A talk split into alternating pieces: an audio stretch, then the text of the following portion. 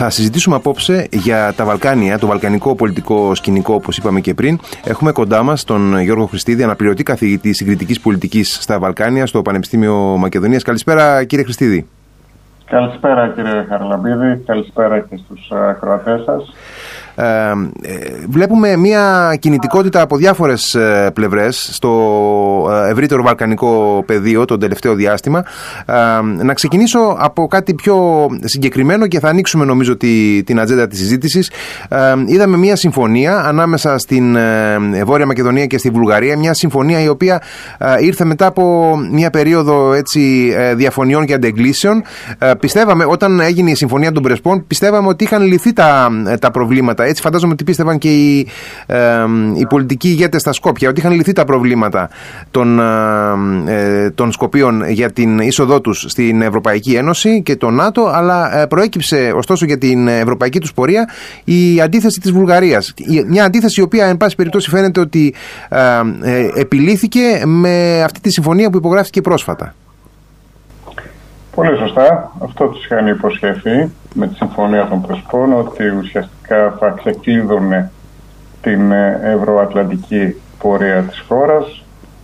Στο ΝΑΤΟ εντάχθηκαν, ωστόσο στην περίπτωση της Ευρωπαϊκής Ένωσης αποδείχθηκε πολύ διαφορετική συνέχεια.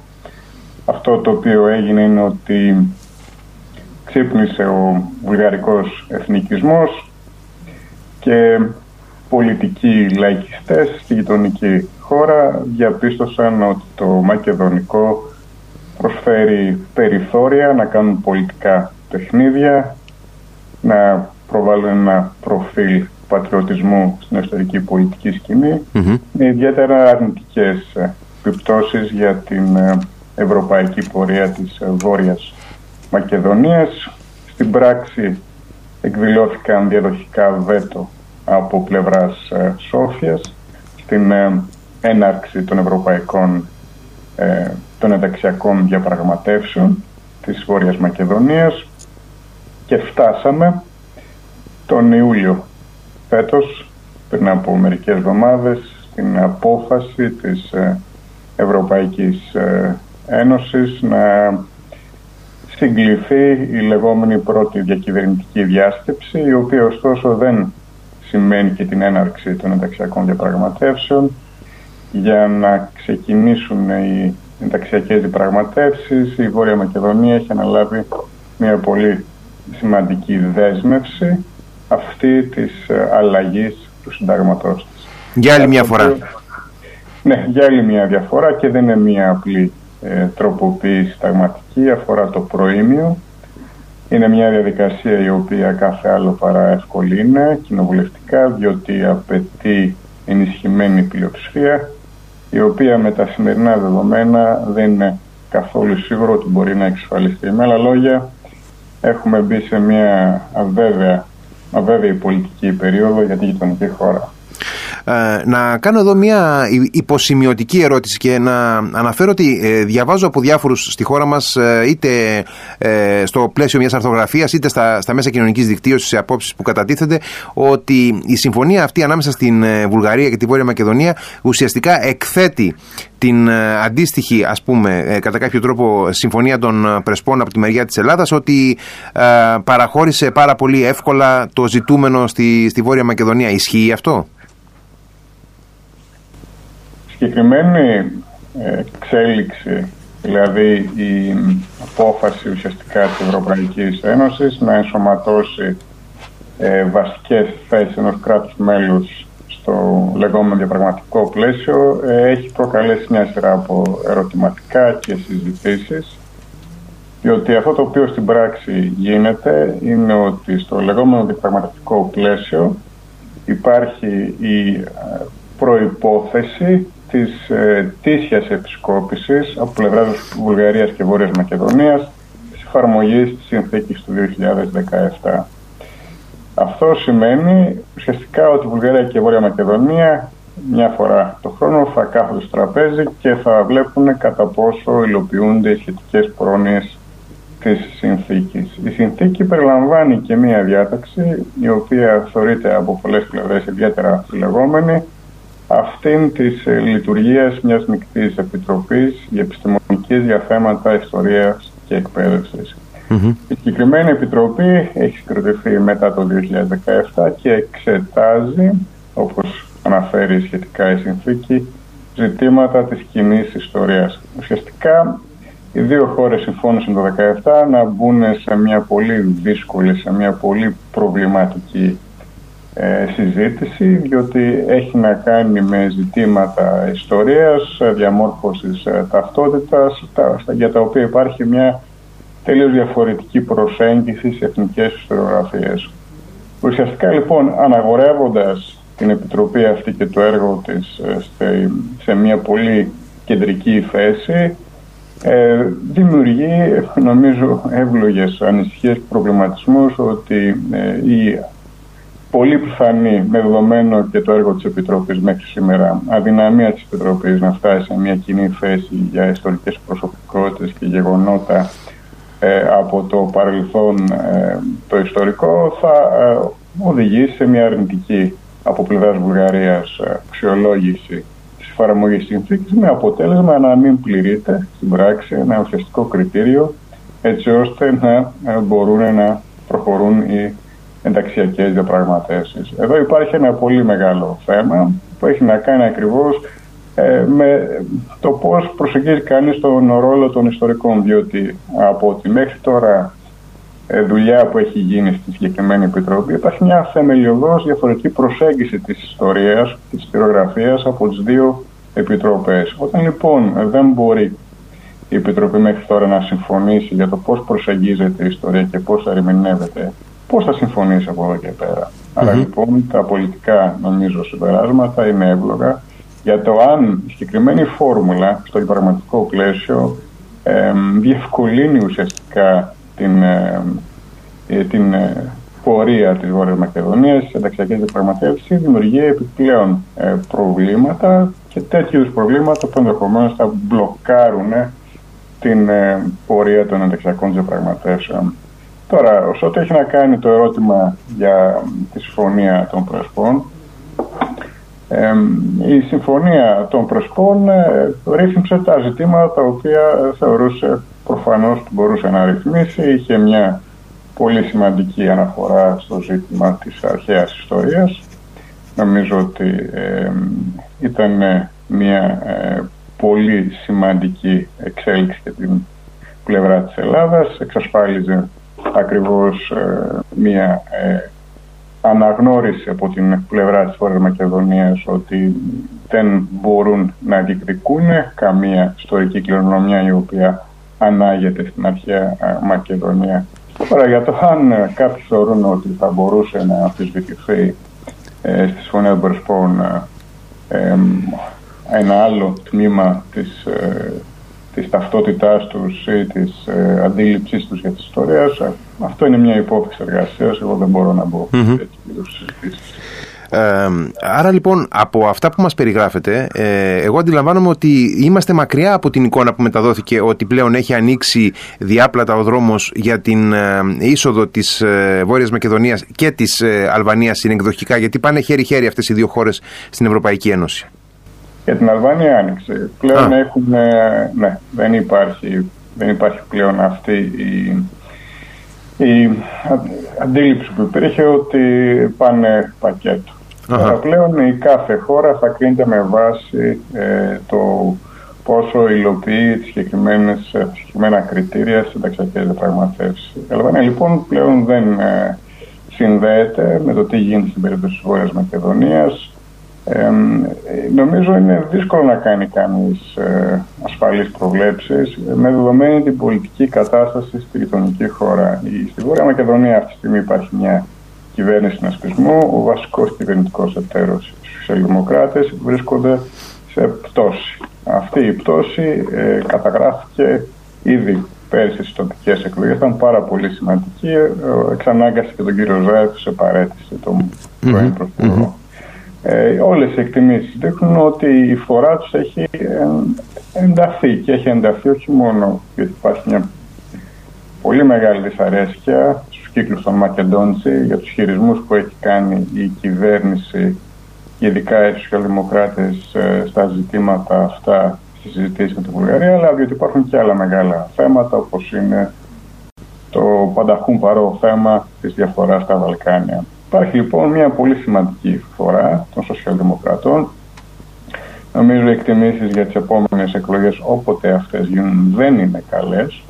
Δηλαδή αντιμετωπίζουμε αυτή τη στιγμή την προοπτική στις επόμενες εκλογές, όποτε αυτές γίνουν, οι σοσιαλδημοκράτες να υποστούν μια πολύ μεγάλη ήττα και να επιστρέψει στην εξουσία το κόμμα Βέμερο Ντεπεμένε, το οποίο έχει εκφραστεί με πολύ αρνητικό τρόπο απέναντι στο παρόν διαπραγματικό πλαίσιο, κάτι το οποίο θα περιπλέξει ακόμα περισσότερο την κατάσταση. Εδώ να υπενθυμίσω ότι το συγκεκριμένο κόμμα επίσης έχει τοποθετηθεί εναντίον της τροποποίησης του συντάγματος, mm-hmm. όπως απαιτείται α, από την α, απόφαση που πήρε η Ευρωπαϊκή Ένωση.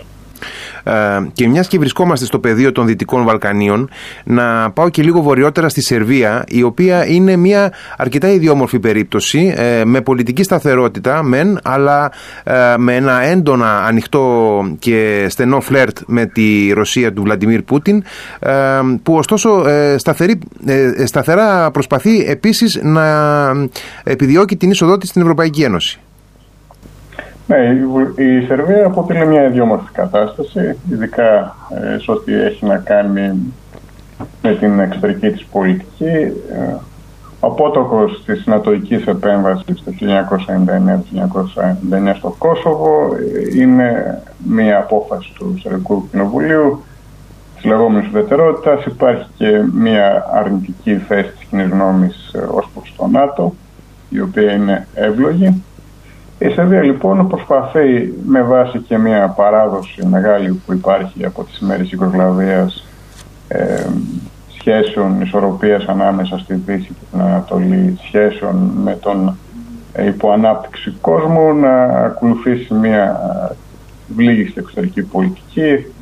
Τελευταία χρόνια έχει εκφραστεί αυτή η προσέγγιση μέσα από την ιδέα των διαφορετικών πυλώνων στην εξωτερική πολιτική της Σερβίας, δηλαδή το Βελιγράδι θέλει να έχει σχέσεις καλές και με τις Βρυξέλλες και με την Ουάσινγκτον και με τη Μόσχα και με το Πεκίνο. Αυτό σημαίνει ότι εκεί που μπορεί το Βελιγράδι καλλιεργεί σχέσεις και οικονομικές και στρατιωτικές. Αυτό βέβαια είναι μια πολύ δύσκολη ισορροπία, με δεδομένο την πολύ ουσιαστική η αλλαγή γεωπολιτική ε, που έχει σημειωθεί μετά την ε, ρωσική εισβολή στην Ουκρανία, mm-hmm. όταν και ακριβώς έχουν αυξηθεί οι πιέσεις πάνω στο Βελιγράδι να ακολουθήσει την ευρωπαϊκή γραμμή στις κυρώσεις κατά της Ρωσίας. Ε, υποθέτω παράλληλα ότι ε, δεν είναι και ιδιαίτερα ε, πώς να το πω, ε, θετικό το ενδεχόμενο αυτή τη στιγμή στην πλειοψηφία των ε, κυβερνήσεων των χωρών μελών της Ευρωπαϊκής Ένωσης, το ενδεχόμενο να, ε, να, να εισέλθει στην Ευρωπαϊκή Ένωση σύντομα και ένας δεύτερος ε, Βίκτορ Ορμπάν, και μιλάω για τον πρόεδρο Βούτσιτς, ε, δηλαδή ένας ε, ε, ηγέτης ο οποίος έχει τάσεις ε, αυταρχικής κυριαρχίας στο πολιτικό σύστημα της χώρας του και ταυτόχρονα έχει ανοιχτό φλερτ με το, με το Κρεμλίνο. Είναι δύο διαφορετικά θέματα νομίζω. Το πρώτο έχει να κάνει με την ευρωπαϊκή πορεία ε, των κρατών των Δυτικών Βαλκανίων, η οποία είναι μια ε, πορεία η οποία ε, είναι χρονοβόρα. Η Σερβία ξεκίνησε το δύο χιλιάδες δεκατέσσερα. Mm-hmm. Αν θυμάμαι καλά, έχει κλείσει είκοσι δύο από τα τριάντα πέντε διαπραγματευτικά κεφάλαια. Ε, το Μαυροβούνιο είναι πιο μπροστά, ξεκίνησε το δύο χιλιάδες δώδεκα, αν θυμάμαι καλά έχει κλείσει περισσότερα από τριάντα κεφάλαια. Ε, με άλλα λόγια, η, η διαδικασία έτσι κι αλλιώς της ευρωπαϊκής πορείας της, ε, των ενταξιακών διαπραγματεύσεων είναι ιδιαίτερα χρονοβόρα και δεν ξέρει κανείς πότε ακριβώς θα ολοκληρωθεί, με δεδομένο στην περίοδο της Σερβίας και το δύσκολο ζήτημα της αναγνώρισης του Κωσόβου. Mm-hmm. Και ότι αυτό είναι το, το κερασάκι του τούρτα, το οποίο θα πρέπει όταν κλείσουν τα υπόλοιπα κεφάλαια ε, το Βελιγράδι να αντιμετωπίσει. Πώς δηλαδή θα ε, ε, εξετάσει το ζήτημα της ε, των σχέσεων τους σε τελική ανάλυση με το ε, Κόσοβο. Υπάρχει λοιπόν πρώτα απ' όλα ένα μεγάλο ερωτηματικό. Το δεύτερο νομίζω θέμα έχει να κάνει ε, με τη σχέση που υπάρχει ανάμεσα στην ε, συμμετοχή στην Ευρωπαϊκή Ένωση και με ε, το πώς επιδρά πάνω στην, ε, σε ένα πολιτικό σκηνικό, πόσο ενισχύει δημοκρατικές δυνάμεις, μεταρρυθμιστικές, πόσο καταπολεμεί τη διαφθορά, το λαϊκισμό. Η εμπειρία έχει δείξει ότι δεν είναι εγγύηση mm-hmm. ε, ούτε για ε, τον λαϊκισμό, όπως πολύ σωστά αναφέρατε την περίπτωση του Ορμπάν, υπάρχουν και άλλοι στην Ευρωπαϊκή Ένωση, ούτε διαφορά.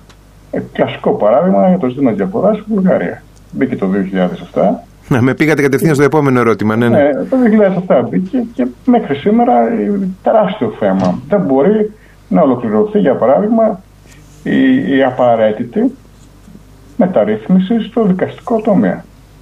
Το πολιτικό σύστημα ε, ε, έχει δείξει μια ε, χαρακτηριστική έλλειψη, έλλειψη ε, διάθεσης να προχωρήσεις σε αποφασιστικές μεταρρυθμίσεις στο ε, χώρο της δικαιοσύνης. Άρα η Ευρωπαϊκή Ένωση δεν εγγύησε ότι αυτά τα πολύ δύσκολα θέματα θα, θα, θα γίνουν. Ε.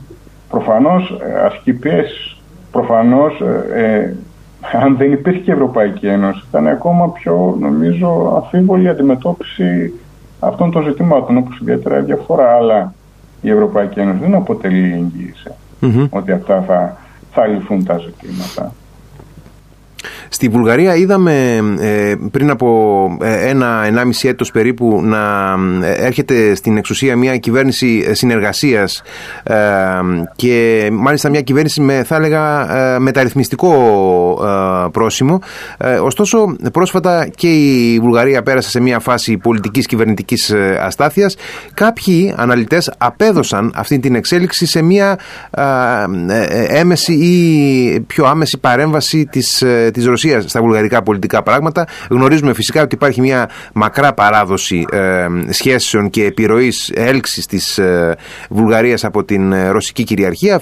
Φυσικά σήμερα είμαστε μακριά από τον δέκατο ένατο αιώνα, αλλά οπωσδήποτε δεν ε, σημαίνει ότι δεν επιβιώνουν διάφορων ειδών έλξης σε διάφορα στρώματα του, του πολιτικού δυναμικού της Βουλγαρίας. Εσείς πώς βλέπετε αυτή την πολιτική εξέλιξη στη Βουλγαρία? Η νέα κυβέρνηση, η οποία σχηματίστηκε πέρσι τον Δεκέμβριο, από την πρώτη στιγμή ήταν μια κυβέρνηση τετραμερή, όπου σχηματίστηκε με βάση ορισμένα σημεία σύγκλησης ανάμεσα σε κόμματα διαφορετικά μεταξύ τους και ιδεολογικά. Δηλαδή από την πρώτη στιγμή οι προϋποθέσεις μακροημέρες της κυβέρνησης ήταν, νομίζω, δύσκολες. Mm-hmm. Αυτό το οποίο αντιμετώπισε η Η κυβέρνηση ήταν μια πολύ δύσκολη συγκυρία, γιατί είχε το θέμα των διαπραγματεύσεων με τη Βόρεια Μακεδονία και έτσι προέκυψε και η εισβολή της Ρωσίας στην Ουκρανία, η οποία προκάλεσε μεγάλες εντάσεις και τριγμούς στον κυβερνητικό συνασπισμό. Ε, ο, κανείς δεν περίμενε, νομίζω, από την Άνοιξη και μετά ότι αυτή η κυβέρνηση θα μπορούσε να ολοκληρώσει μια τετραετία και έγινε σαφές ότι ε, θα είχε ουσιαστικά ε, φτάσει σε μια μεγάλη κρίση πριν από τα τέλη ε, του χρόνου. Τώρα, οι λόγοι που κατέρευσε ο κυβερνητικός συνασπισμός ε, είναι αρκετοί, έχουν να κάνουν ε, ε, με βασικές διαφωνίες ως προς την αντιμετώπιση τελικά του ζητήματος διαφοράς, αν και είχαν συμφωνήσει, και έχουν και να κάνουν και με διαφορές ως προς τους χειρισμούς των επιπτώσεων της ε, ρωσικής εισβολής και τις θέσεις που θα πάρει, πρέπει να πάρει η κυβέρνηση. Mm-hmm. Η, η Ρωσία ε, δεν υπάρχει αμφιβολία ότι έχει ιδιαίτερους δεσμούς με την Βουλγαρία, είναι μια ε, χώρα η οποία ιστορικά έχει στενούς δεσμούς, είναι μια κοινωνία η οποία έχει επίσης σημαντικούς δεσμούς με την Ρωσία. Δεν ήταν καθόλου εύκολο για την κυβέρνηση να ευθυγραμμιστεί με την απόφαση της Ευρωπαϊκής Ένωσης για την εφαρμογή κυρώσεων, γιατί ας μην ξεχνάμε ότι και σε ορισμένα ζήματα, όπως για παράδειγμα για το ζήτημα της ενέργειας, η Βουλγαρία είχε μια πολύ μεγάλη εξάρτηση από την Ρωσία. Mm-hmm. Και ήταν πολύ δύσκολο για την κυβέρνηση να ταυτιστεί με τις ε, κυρώσεις, με δεδομένη την ευάλωτη ε, θέση την οποία είχε. Ε, υπάρχει μια μεγάλη συζήτηση στο ιστορικό της Βουλγαρίας για την επιρροή της Ρωσίας ε, στο πολιτικό σκηνικό, αλλά και αλλού. Νομίζω μπαίνουμε στο χώρο ε, εικασιών. Mm-hmm. Δεν υπάρχει αμφιβολία ότι, για παράδειγμα, υπάρχουν πολιτικές δυνάμεις όπως είναι το κόμμα το καινούριο του κυρίου Πετκόφ, του πρώην πρωθυπουργού, ε, ο οποίος υποστηρίζει ότι ο ρωσικός δάχτυλος είναι, για παράδειγμα, και πίσω ακόμα και την μεγάλη διαφορά, τη συστημική διαφορά στην, στην Βουλγαρία. Αλλά αυτά, όπως καταλαβαίνετε, εμπλέκονται σε ένα σκηνικό ε, πολιτικής αντιπαράθεσης ε, εσωτερικά στην ε, Βουλγαρία.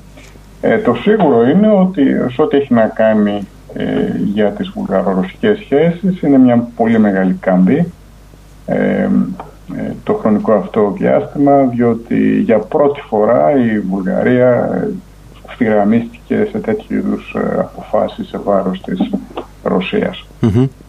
Ε, κύριε Χρηστίδη, στα δύο λεπτά περίπου που έχουμε ακόμα, ήθελα να ρωτήσω ε, επιλογικά ε, πού βρίσκεται σήμερα, σε ποια φάση βρίσκεται η οποιαδήποτε ε, παρέμβαση, επιρροή, ε, παρουσία ε, της Ελλάδας στο, στη Βαλκανική ενδοχώρα, ε, καθώς είδαμε φυσικά μετά την πτώση των, των καθεστώτων του υπαρκτού σοσιαλισμού στη δεκαετία του ενενήντα μια ε, πολύ μεγάλη ελληνική επιρροή και οικονομική και πολιτισμική ε, σε έναν βαθμό.